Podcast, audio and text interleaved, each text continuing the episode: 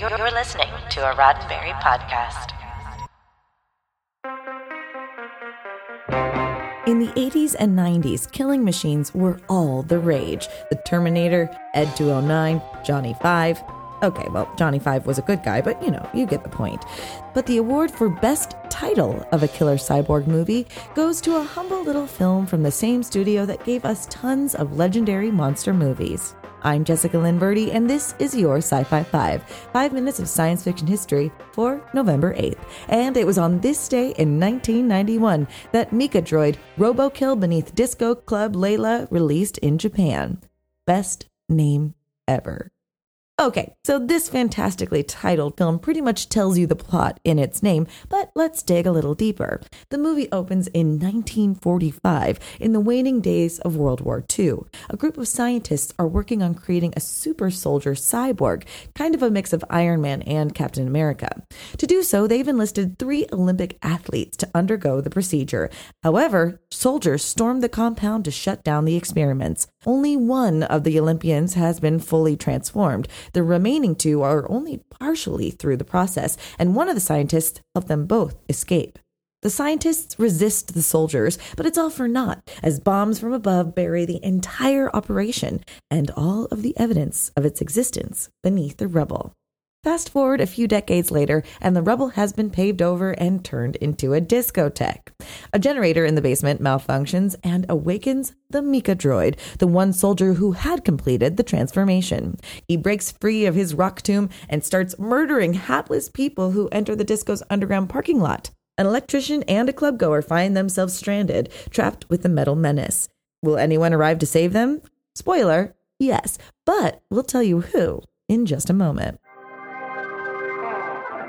It turns out the other two Olympians haven't aged. They sense Mikadroid's awakening and go to destroy him, for reasons that are never really explained. One is mortally wounded by Mikadroid and instantly ages to death. The other reveals his cybernetic spider powers in the climactic final battle. Yeah, really, and sacrifices himself to destroy Mikadroid and save the day. So let's talk about the titular Mikadroid. While he's supposed to be intimidating, he's a squat, chubby steampunk Cyberman with more in common with Tik-Tok from Return to Oz than the Terminator. He also moves at an absolutely glacial pace, but while that looks silly at first, it does kind of work in the same way that zombies moving slowly works too. You can outrun them, but only for so long, because they simply will never stop. Mikadroid also wields a World War II machine gun and a katana, which he uses to dispatch his victims in delightfully cheesy ways. Unfortunately, we never leave the underground parking garage and subsequent war era tunnels. According to the DVD commentary, the film was initially envisioned at a much larger scale, but had to be scaled down to a more modest production.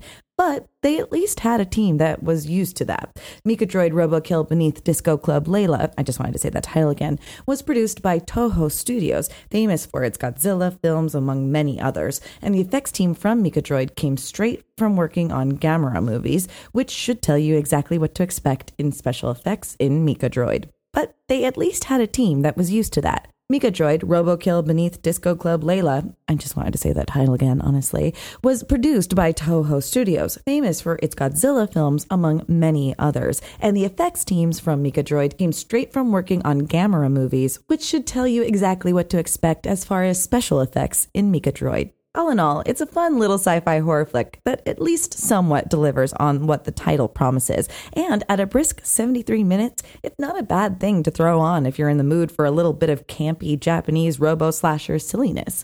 There's even a fun little cameo from a young Kiyoshi Kurosawa before he would go on to be known as the David Cronenberg of Japan.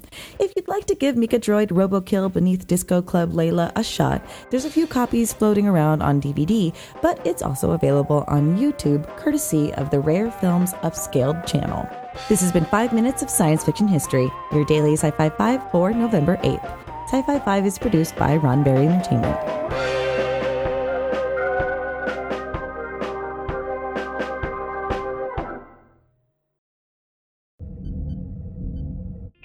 This is a Roddenberry podcast. For more great podcasts, visit podcast.roddenberry.com.